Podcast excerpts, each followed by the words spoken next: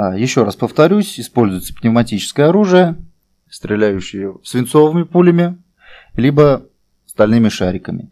Основные требования – это ограничение по скорости. К стальному шарику это 160 метров в секунду и вопросов больше нет. К свинцовой пуле ограничение 180 метров в секунду и нельзя использовать остроконечные пули. То есть пуля должна быть либо плоскоголовая, либо полусферой. Проверяется это все непосредственно перед игрой на хронографе.